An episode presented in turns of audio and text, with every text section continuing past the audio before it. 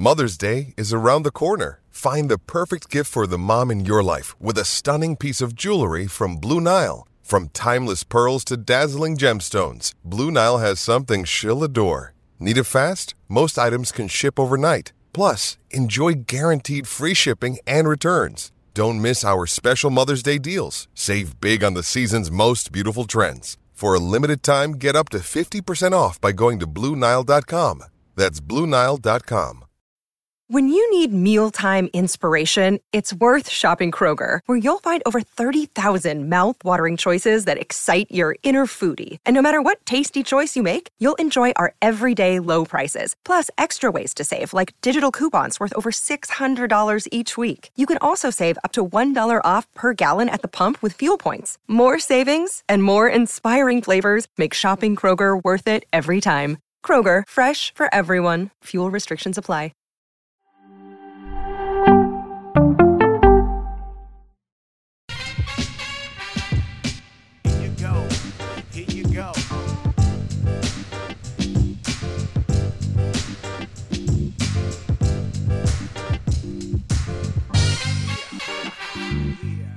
Cohen tax is the nothing personal word of the day. Today is Tuesday, September 20th, 2022. It's pretty cool to have a tax named after you in Major League Baseball, a spending tax. The luxury tax thresholds were argued about when the players and the owners were trying to do a collective bargaining agreement. And the owners wanted to make sure the luxury tax thresholds were as low as possible. The players wanted to make sure the luxury tax thresholds were as high as possible because the assumption was that the higher they are, the more payroll that more teams will have, and the more money more players will get to share. And then there was a special level put in at $290 million, a payroll that really is unthinkable to me at least. $290 million called the Cohen threshold, which was wanted by owners to try to control the spending of the new owner on the block, Stephen Cohen. He bought the Mets. Mets fans were all excited, having flown banners over the stadium for years. Sell, Wilpon, sell. The reason we haven't won a World Series since 1986, the entirety of Coca's life is that the Wilpons didn't spend enough. Well, maybe they did, maybe they didn't. They certainly spent more than we ever spent. They certainly had some World Series appearances, but haven't won it. I get it. Out goes Wilpon, in comes Cohen, and the spending begins right after he says, Hey, I'm going to win a World Series in the next three to five years. And we're only in year two. The Mets last night, while you were watching, sleeping, or not paying attention, all you Mets fans out there, are in the playoffs. Yippee. The New York Mets have made the playoffs. It doesn't mean they've won the division. They're still fighting with the Atlanta Braves for the division. Can you imagine 200 win teams in the same division? That almost never happens, except last year when the Dodgers and the Giants did it. But normally it never happens. So, yesterday is a day that owners and team presidents do not look forward to. It's a day when the luxury tax bill comes due and your payrolls get put in a list and printed. The thing with payrolls is that it's so weird. Imagine the company that you're in and the job that you have. Imagine if you opened the newspaper or went online to the USA Today or any plethora of websites, and there were all the salaries of every employee, you and every other employee, and then they added it up. And so you could see if you're working at, let's say, I don't know, CVS, you could see what everybody's making, and then you could compare it to what everybody's making at Walgreens or Duane Reade or ShopRite or pick any drugstore you want. Can you imagine that concept? It sort of always made me queasy that our payrolls and the players' salaries were out there. So the list comes out of the teams who are above the luxury tax thresholds. And we've got ourselves a bit of an interesting situation post CBA. There are, wait for it, six teams over the threshold. There haven't been that many in six years. You've got the Mets, the Dodgers, can you name them? The Yankees, big market so far. They're doing great. The Phillies fired their manager. They could make the playoffs. They could not. Not bad. The Padres, we know they're over the luxury tax threshold because they're so jealous of the Dodgers. They have to spend like drunken sailors trying to make their low revenue team a mid to high revenue team. Good luck with that. Can you name the sixth team over the threshold? The Boston Red Sox. Quick question Do you get upset when your team spends money but doesn't win? Or do you get upset when your team doesn't spend money and wins? Or do you get upset when your team doesn't spend money and doesn't win? What about spending money and winning? Everybody's happy with that. There can't be one unhappy Mets fan out there. Not one. I don't even want to hear one complaint. Steve Cohen is willing and did go over his own luxury tax threshold exactly as all the owners thought he would when they approved his purchase of the Mets. Not a big deal, you say. The reason it is, is that when other owners don't like you, they start coming up with specific rules trying to make you not win. Now, there are owners who are not liked, like Artie Moreno, as an example, but he doesn't win. His Angels missed the playoffs. They were eliminated yesterday for the eighth straight year. So you sort of just let him be because you want him to keep spending money and meddling and keep spending money incorrectly. But when you've got an owner who spends money and wins, then you get jealousy.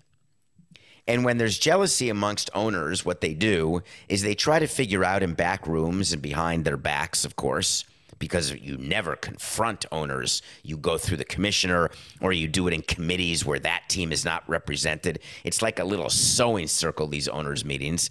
Got to look around the room and figure out who's talking about you. It's like Survivor. So, what rules could be changed to tell Steve Cohen to stop spending? Hmm.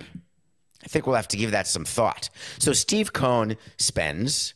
He's going to pay a huge luxury tax bill. Huge. Can you?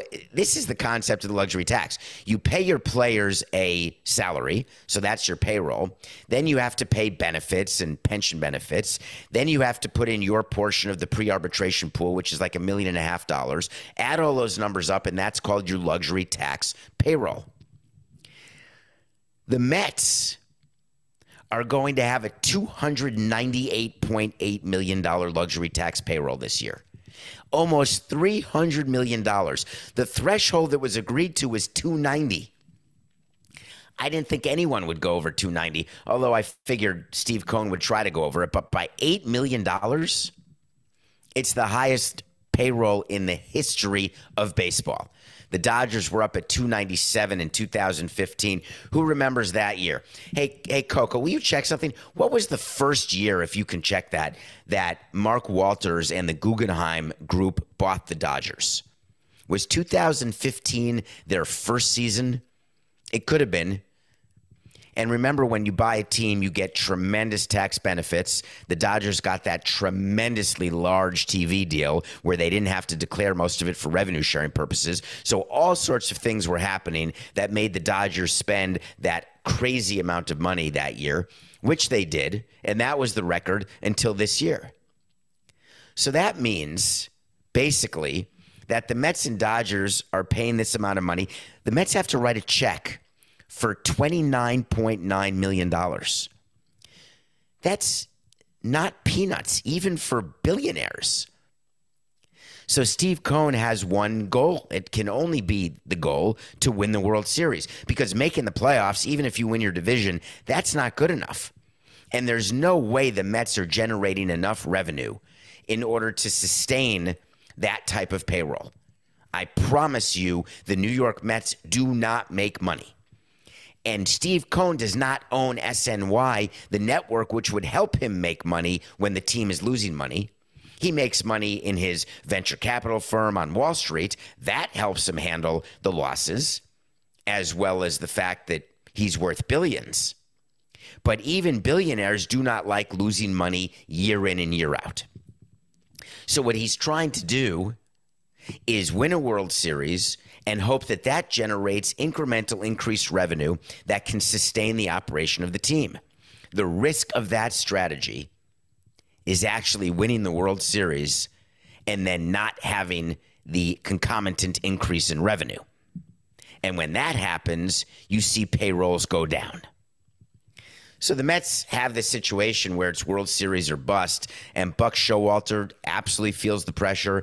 Buck Showalter could be the right manager for this team. He could not be. He's sort of the Larry Brown of managers. He comes in and he is a good shot in the arm for teams. He's very disciplined. He's very experienced. But then teams generally get tired of him and he doesn't last too long. And he's been very clear what his expectations are because he got those expectations from his owner that he will win the World Series. That's the expectation. Oh, the Dodgers were bought in 2012, so their first season was 13. So it was the Dodgers' third season. My point still stays the same, Matt, which is that the tax benefits, the depreciation, the amortization, and that TV deal still allowed the Dodgers to have that payroll. God, I forgot it's been 10 years for them. So, in any case, the Mets are in the postseason for the first time since 16. It'll be an interesting last two weeks to see who wins the division. You remember what we told you? There aren't many great races going on in September that are team based. A lot of individual races with Pujols and Judge, Triple Crown for Judge and for Goldschmidt. All of that is right. But the playoff series, the playoff really interest is who's going to host the AL wild card because the three teams in the AL are already all set with Tampa, Toronto, and Seattle. And who's going to win the NL East with Atlanta or um, the Mets? Now, I could say it's interesting for the wild card, the National League. Could the Brewers catch the Phillies? Maybe. Maybe. We'll see. What about the teams?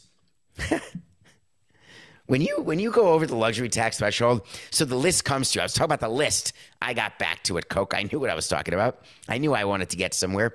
We would get the list, and the reason why we were always interested in the luxury tax list and who went over it is because that money, that luxury tax money, that gets paid out to teams who are low revenue teams who don't violate any of the don't you overspend for slot rules in the draft, both international, amateur, and arbitration, and all sorts of other things.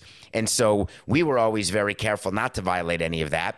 So the more money paid in taxes, the more money that gets sent through, sort of like revenue sharing, down to low revenue teams. So we'd wait and press refresh like Mark Zuckerberg in the social network. Refresh, refresh. All right, here comes the memo. Here's the amount. I love it. So that's what's going on with that. Did you remember the Detroit Tigers were over the luxury tax in 2016? That was the team that surprised me. The last time there were six teams over, it was, of course, the Yankees, the Dodgers, the Red Sox, the Giants back then, the Cubs back then, as you would imagine. They won the World Series, and the Tigers. Forgot about that. Okay in baseball, you're not allowed to give bonuses for wins. And I bring that up because I read yesterday that Jimmy Garoppolo got $100,000 because the Niners won a game. So when he changed his contract to go from like 24 million to 6 million, he got bonuses put in in there that can help him earn 12 million that he's now going to earn most likely because Trey Lance broke his ankle. So now Jimmy G is the quarterback. Remember, he's the one who wanted to be traded. The Niners wanted to trade him. They couldn't get enough back, so they decided to keep him, restructured his contract, made him the backup quarterback. They were giving the team to Trey Lance. Everything's coming up roses. The Niners have a chance to be decent. And then, wouldn't you know it, he breaks his ankle, has surgery, out for the year. In trots Jimmy G. The Niners win, and he made an extra $350,000 on Sunday. 250,000 of that is because he took more than 25% of the snaps under center. Is it over center or under center? Maybe it's under center because your hands are under the center's tuchus, or is it over center because you're standing over the center? Coco, which you're the you're the football guru. Which one do you say, over or under? It's under center, so it has to be referring to the hands, doesn't it? Because otherwise, it would be over center, wouldn't it? Anyway, so he has this contract that gives him 250,000 for the snaps and 100,000 for the win. If you're negotiating a contract with your employer, why would you possibly take money for a team win when you don't control a team win? So, for example, when there's basketball, I could say that I really have a lot to do with the team winning because I play offense and defense. If you're Shohei Ohtani, you can say you have a lot to do with, oh, Coca Ohtani. Sorry. Someone tweeted at me at David P. Samson yesterday after listening to yesterday's show when I said, Can you imagine an example of a top of the line starting rot- rotation guy who also is a top of the order power hitter? That person doesn't exist. And someone tweeted at me, Wait a minute, wouldn't that be Ohtani? That would be an example. Hello, I was talking about Ohtani. Anyway, back to Jimmy G. So you're not allowed to get incentives for winning games in baseball. And if you don't control it the way you could in basketball by playing offense and defense, why do you accept that? You could you could be the best quarterback and your receivers stink, or the best offense and your defense stinks, or there's some random field goal miss at the end of a game or a PAT or whatever, and you're giving up money. I found that to be interesting. An example of incentives that I like are what Tom Brady had in his deal. Tom Brady last year could make, I don't know, two and a half million dollars extra in his contract. He had to finish like in the top five in passer rating, but he got money if he made the playoffs. So I'm in. That's sort of a team accomplishment over the course of a season. He got money to win each round of the playoffs. I like that we always liked giving money away for MVP in the playoffs because then your team's in the playoffs and you're making extra money. And if you are a team like the Buccaneers and you advance the way they did, win the Super Bowl the way they did, you are going to make more money locally. Increase your ticket prices, increase your sponsorship deals. But a random week seven win, I'm not buying it. I don't know why he did it. But Jimmy G, he's right there. $12 million for a starting quarterback. Maybe the Niners think that's a good deal now because it sort of is for a quarterback of his caliber, and they got to it in a very, very backwards way. All right, let's take a break now, Coco, because the review of the movie that we're going to do is going to be less of a movie review and more of a conversation. And then I want to talk about Kyler Murray as well because something happened that brought me right to the brink of anger in the Cardinals Raiders game on Sunday. And I didn't think it was even going to be a conversation. And now it's more than a conversation. We'll be right back. Introducing Wondersuite from Bluehost.com, the tool that makes WordPress wonderful for everyone. Website creation is hard, but now with Bluehost, you can answer a few simple questions about your business and goals, and the Wondersuite tools will automatically lay out your WordPress website or store in minutes. Seriously. From there, you can customize your design, pick your brand colors, and add blocks. No custom theme or coding required.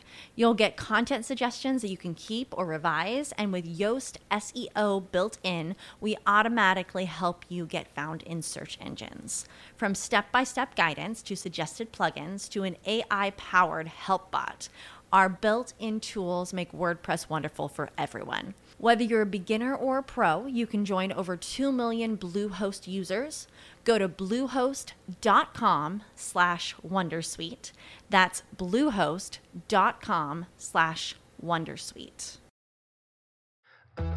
Attention, all Go Guns enthusiasts! Have you seen what Sarge has released recently? These new models and attachments are sure to excite you. Outfit your desk with these meticulously crafted gun models, guaranteed to exceed your expectations. Or we'll buy them back up to 100 days. Don't miss out on the opportunity to add these stunning pieces to your collection. Visit GoGuns.com now to see our new releases.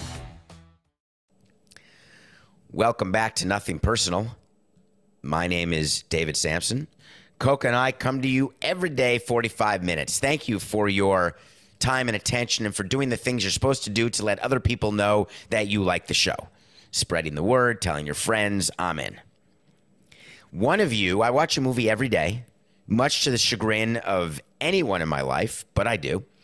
And one of you, and I love your suggestions from the audience. I do. Keep them coming. The list is long, but I try to get to some. Someone wanted me to watch a movie I'd never heard of called The Immaculate Room. So I look and I see that Emile Hirsch is in it, who I love from Milk and I love from Into the Wild. Just a, a great actor. And Kate Bosworth, who I enjoyed with.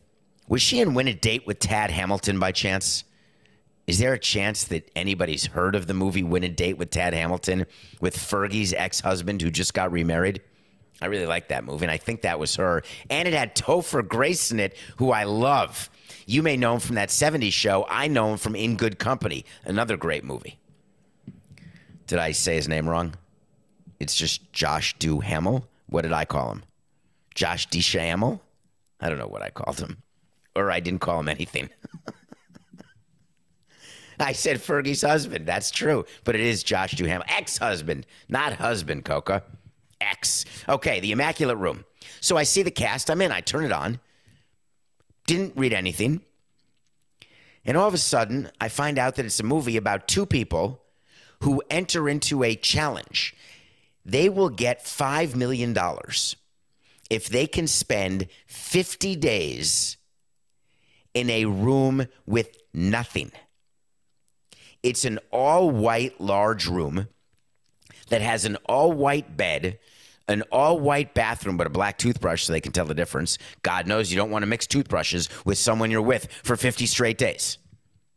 There's no light because there's no windows. They turn the lights on like you're in prison at 7 a.m., turn them off at 10 p.m., and there's a countdown clock. And if you go crazy, you can hit a button, you leave the room, and here's the catch. If one of the two people leave, the one who remains doesn't get two and a half million, half of five, doesn't get five, gets $1 million. So if your boyfriend or girlfriend leaves, you lose $4 million for the first person leaving. If you both leave, obviously you get nothing. In addition, you can get a treat. You can pay for it, but a treat costs between $100 and $250,000. And the treat, you don't know what it is. It's like the ultimate let's make a deal. Do you want what's behind door number one? Or maybe they say curtain number one or curtain number two. Is that a boomer joke? I'm afraid it may be, Coca. Let's make a deal with Monty Hall. There's some sort of bug right in front of me. Monty Hall, I think they still have the show now, but it's with a different host. Like to me, Bob Barker is still the Price is Right guy. No matter how long Drew Carey does it, it's Bob Barker's show. So if you buy a treat and then out comes something, and I'm not going to tell you what the treat is, except one of them is a treat and one may be a trick. But either way, you can call them both treats. And so the question I had while watching this movie, because the movie is average, but the conversation is well above average. And the conversation is what would you do for money? Would you go into solitary confinement in a prison for 50 days to get $5 million? Just to give you the quick math. Let's say 50 days, seven times 50 is 350. Let's roughly say that you would then make 5 million seven times in a year. That's an average annual salary of $35 million. Would you spend a full year in solitary confinement for $35 million or just do 50 days for $5 million? And you're with someone, supposedly a girlfriend, a friend. But when I say there's nothing to do, you have to picture solitary confinement, but in a bigger space. You don't get to do anything. You can work out, but there's no equipment. You can do push ups and sit ups. You can run laps around the room. You can do squats by putting your hand on the bed. You can sleep. You can rest. The food is not five star food. It's sort of like prison food, but worse. Spoiler alert. So the human experiment as it relates to money fascinates me. And the reason it does is that some people have said, hey, if you have money, you would never do that. The only people who would do it are people who have no money, where that would be life changing money. And my answer Like when I was asked why I went on Survivor, and I said, I don't have no idea how to make a million dollars in 39 days. That's the fastest I could ever make, or anyone that I know could make 39 mil, uh, uh, $1 million. So that is a good business decision to go for 39 days for a chance to win a million dollars. So 5 million for 50 days, you had me at hello. So the question is not, would I do it? The question is, what's the price? And that to me is a mathematical equation. But other people ask a different question, which is, why would the money be worth it to put myself in a position of complete sensory deprivation? Temporary pain for potentially permanent pleasure feels like an equation that I can wrap my arms around. You're not committing any crimes. You're not hurting anybody. You're not stopping anybody from living their lives. You're not putting your values onto anyone else. You're not forcing other people to think or do things that you think or do. It is a total personal decision. All of the things that are total personal decisions should be able to be made without judgment and consequence. And yet we spend half of our day gossiping and judging what other people think, what other people do. I'm more than happy to judge and gossip about things that happen that impact my life. I'm more than happy to talk and use this platform to talk about issues. Let's just say today, coincidentally, is voter registration day, right? So go out there and register. You go to um, nationalvoteregistrationday.org and you can register to vote. But that's a great example, right? Where you your action will not just impact you, but it impacts tens of thousands, hundreds of thousands, millions and tens of millions of people. That's how important your vote can be. Even in a state where you believe it doesn't matter, it's already blue, it's already red. Why does my vote matter? Totally incorrect. Voting matters. So please register to vote today. But this experiment with making money for doing something, you go in with your eyes wide open. It reminded me of Indecent Proposal, where Robert Redford said, Hey, I'll give you a million bucks if I can have your wife for a night, he says to Woody Harrelson. And Demi Moore says, All right, we could use the million dollars. And then things went a little haywire. The reason things go haywire is not because of the money. They go haywire because of what people do for money and then the feelings they have, whether it's jealousy, whether it is anxiety, whether it is longing Money is not the root of all evil, but it certainly is the seed from which the root can grow. And I don't say that as someone who has money, has no money. I say that as someone who has studied this. I've spoken to people for years about this concept because it's every water cooler conversation. If I gave you a million dollars, would you eat this? Haven't you all had that conversation? Would you go talk to that person how many times in high school? Would you sleep with that person for a million dollars? How many times? And what do you always say? There's a line over which you will not cross. But everybody's line is different. And why should you judge someone else's line? Are you not okay with people ruining their lives, making decisions that are solely money based? Does it make you not want to make those decisions? Does it make you want to make those decisions even more because you'll do better? If you watch The Immaculate Room, you will have an opportunity to have phenomenal discussions with your friends and family because what happens in the Immaculate Room does not stay in the Immaculate Room, and it is worth your time. Movie, average. Post movie conversation, well above average. It's called The Immaculate Room. Check it out. I was watching the Packers the other day. They had their uh, home opener against a team that I can't remember, and they crushed them. Oh no, the Bears. We it was our pick of the day. It was Sunday night's game, and I was watching the Lambeau Leap, which is what happens after a Packer scores a touchdown. It used to be just at Lambeau, but now I think it happens even on the road but you just have to be more careful where you leap because you want to leap into Packers fans and not fans of the home team if you're on the road. And so the Lambeau leap is when you jump into the crowd and you get adulation, you get patted on the helmet. It's a full Bruce Arians hit on the helmet. Did you? Oh, a little uh, detour, not in the rundown, Coca. Did you see the Bruce Arians sideline issue with the Tampa Bay Buccaneers? Bruce Arians, the former head coach of the Buccaneers, who became not the head coach after Tom Brady came back, was on the sideline of the Buccaneers game when the kerfuffle happened, and Bruce Arians was implicated as a potential instigator in said kerfuffle that resulted in the one game suspension of Mike Evans, who had a fight with the same guy he had a fight with earlier in this year, two years ago, three years ago, whenever it was. And Bruce Arians should not have been on the sidelines, or should he? The NFL is now going to start thinking about who should be on the sidelines and who shouldn't. And Bruce Arians may have just caused an entire new rule about who's allowed on the sidelines and who's not in football.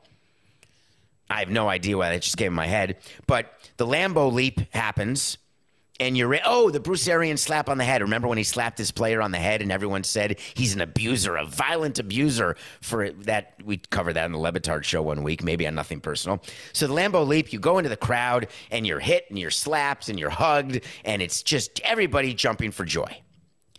So on Sunday, Kyler Murray and his team, the Arizona Cardinals, they ended up having a very improbable win, one of the three crazy wins of, of this week in the NFL. And he went after the win toward the crowd to do a a Lambeau le. It wasn't the full leap because his feet never left the ground. And I think part of the beauty of the Lambeau leap is the player literally has his feet off the ground as he's laying sort of concert style when you get crowd surfed. But he's on the ground and he's celebrating with a bunch of what I assume are Cardinals fans, and everyone's sort of trying to get close to him. And that was it. It was pretty cool, I thought. And then an announcement happened yesterday that there's a complaint that had been filed, not disclosed by whom, but a complaint of assault by a professional athlete after the game between the Raiders and the Cardinals. So then the assumption was that it was Kyler Murray, and a video got released that showed Kyler Murray getting slapped open handed on his face during that Lambeau Le. So I watched the video very carefully. Then someone posted the video on slow so I could watch it in slow mo, then real time, then rewound it. It's a 19 second video. You can Google it, it's everywhere. Kyler Murray was not assaulted. Kyler Murray was not purposefully made contact in a way that was inappropriate and illegal. When you are celebrating with a player who's moving around, by accident, you may cop a feel. Now, copying a feel on Kyler Murray means that a hand got close to his face. But the Las Vegas Police Department is going to investigate?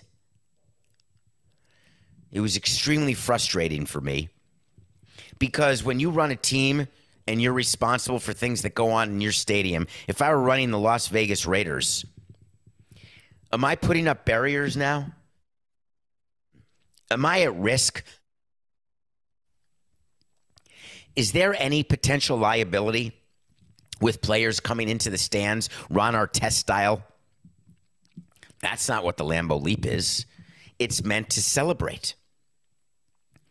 Is there a difference? The law doesn't see it.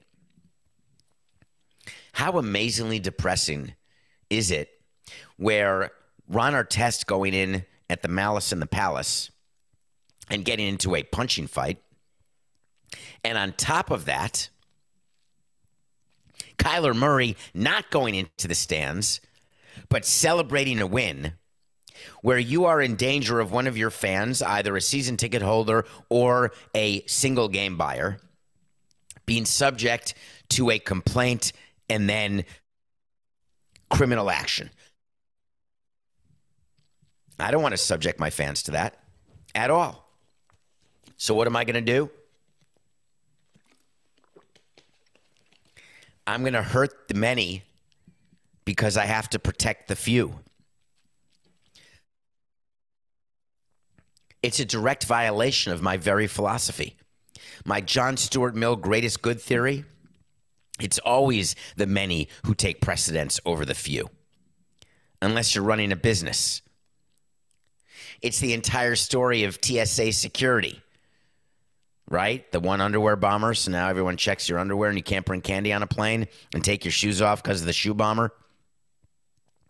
One guy does one thing from the stands, and all of a sudden you have 29,000 security guards for 38,000 people. Your expenses go up or you have to put barriers up that make it harder. It's baseball, right? There's nets all over the field because people get dinged by foul balls who aren't paying attention.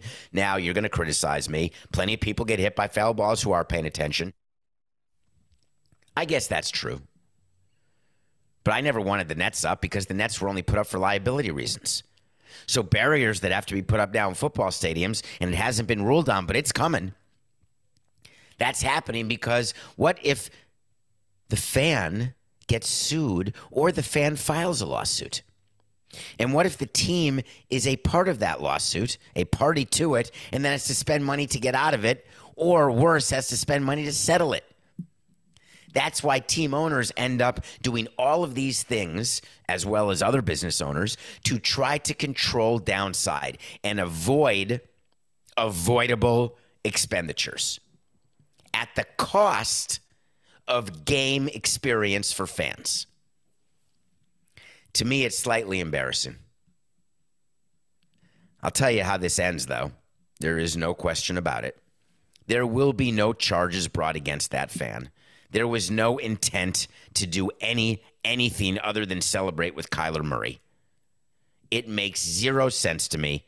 So the investigation will start and then stop, and I'll give you a wait to see on this. That's how sure I am. There will be an announcement because someone's going to follow up. Wait to see is when we tell you something's going to happen. Sometimes it does, sometimes it doesn't. But either way, we always revisit it. No charges will be brought in the Kyler Murray case. So, another example of a wait to see where I revisit it, you may not remember this because it was over a month ago. On August 11th of 22, when the Tigers fired their GM, Al Avila, great man, fired him, I said they were going to hire a GM with experience. No, I still want to talk about that, Coca, by the way. I still do. That's a good one. But I just wanted to finish with Avila. I wanted to tell you that uh, the Tigers hired someone. And I could take the win. Coke and I talk about this during our pregame uh, pregame. That's funny. Where's my head on the pre-show producer meeting? Which really is just me and Coca, because that's all you get with nothing personal. Just me and Coca. It's a two-man show, folks. That's it. Every day. So we were talking about the fact that they did hire an experienced executive. They hired the GM from the San Francisco Giants. So I could take a win, a yes on the way to see. But here's what I was thinking I thought they were going to hire Mike Hill, who they should have hired. I thought they would hire, if not Mike Hill, someone who had had experience running an organization. This Harris guy from San Francisco, from the Theo Epstein Cubs tree, he's not experienced in running the show. Major League Baseball owners are such copycats. You've got a few smart analytical minds, Ivy League educated, whatever they are. And all of a sudden, anyone who doesn't use only analytics doesn't get hired to run a baseball organization. When I think about the job description for being the president of baseball operations, having an analytic mind is about 10% of what I want. The people who run the baseball operations departments are running a business, the largest business center of the baseball team. It's the largest cost center. It's got the most employees other than stadium operations. It's a big business. You need someone who knows how to be a people person, who knows how to manage people, who has the experience or the ability But right now, owners are solely focused on copying the the success, I guess you could say, of these young, non-baseball, non-experienced executives. But his title was GM, but I've already told you that we make up that title because the president of baseball operations is really the one in charge. In the old days, if you're the GM of a team, you're in charge. But now GMs are the same as assistant GMs because the president of baseball operations are the same as the old GMs. So I can't take the win, Coca. I'm not going to take it. That's a loss. The Tigers did not hire an experienced person to run their organization. Will it work? Well, for all you people in Detroit, I certainly hope so. It's not definite, though. I did that poll on Amazon streaming the other day. How many of you watched the Thursday night game on Amazon? How many of you were new to Amazon? So many issues with Amazon and the streaming. There were technical issues, not as bad as the Sunday ticket on DirecTV. God, are they despondent? Do you know why there's technical issues on DirecTV Sunday ticket? Side note, because guess who's not having the Sunday ticket starting next season? DirecTV.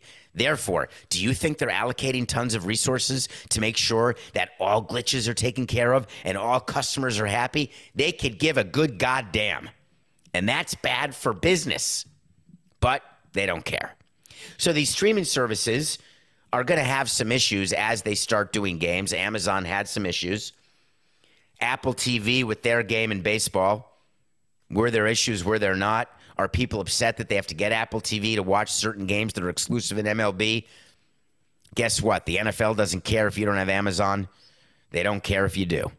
Major League Baseball does not care if you sign up for Apple TV or you don't.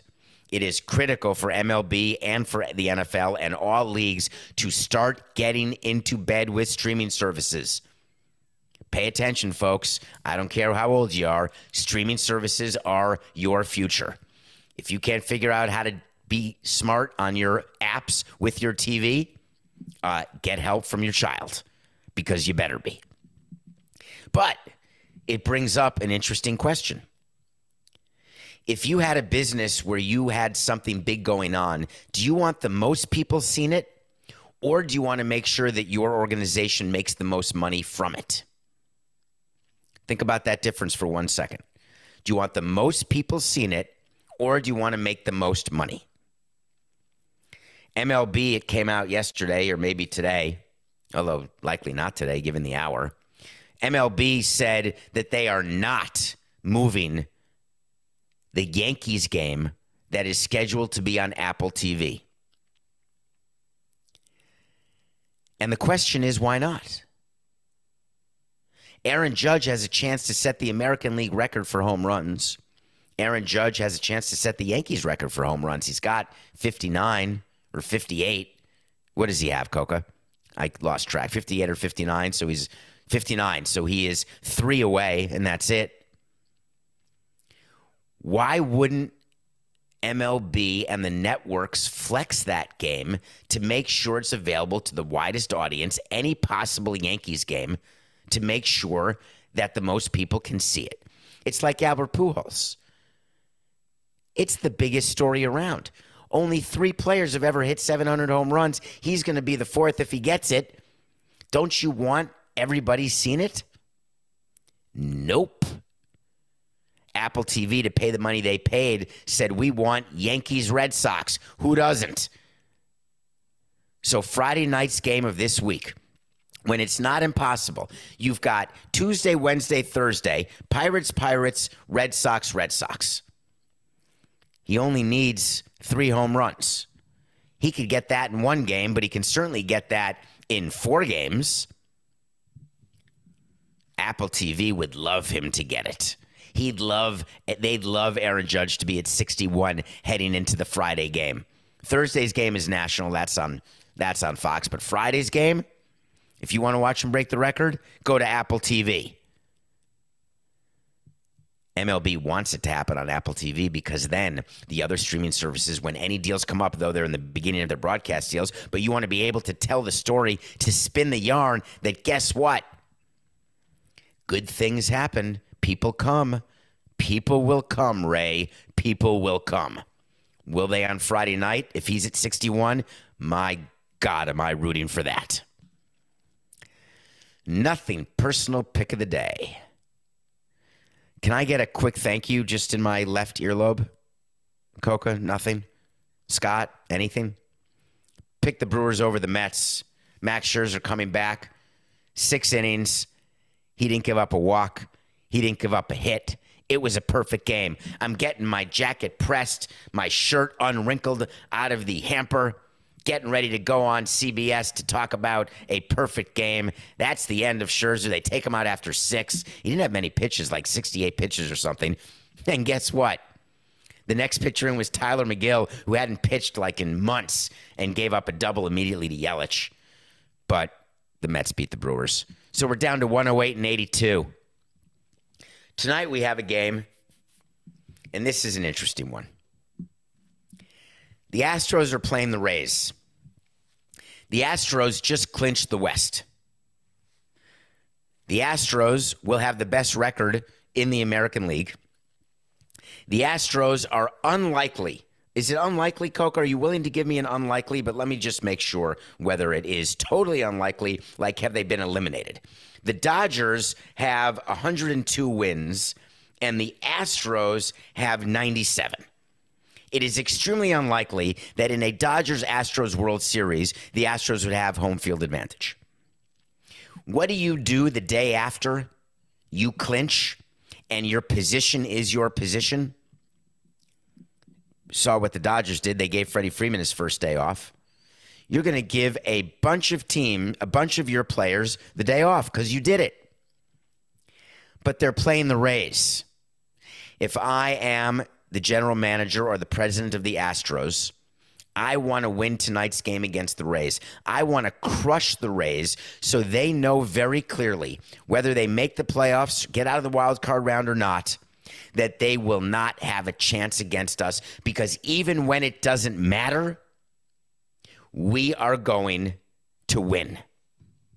So I'm taking the Astros even after they've clinched the West in my nothing personal pick of the day. And for everyone who continued to go crazy when I said, I don't know when, when this was, it was probably a couple months ago when I told you that the Astros were the better team, that the Astros had. This was in early July. So, yeah, I mean, July, oh God, it's almost three months ago. I said the Astros have a better and deeper team from a lineup standpoint, from a pitching standpoint, from a bench standpoint. The Astros are a better team. And you all thought I was completely out of my mind. I think I'm right on that. The Astros are a better team, and they have as much incentive to win the World Series as the Yankees do. Yankees, because they haven't done it since 09. The Astros, because they haven't done it without garbage cans. Somebody's going to get to the World Series from the American League, and someone's going to have a good redemption story. All right, we'll be back tomorrow. You know why? It's a day that ends in Y. It's just business. This is nothing personal.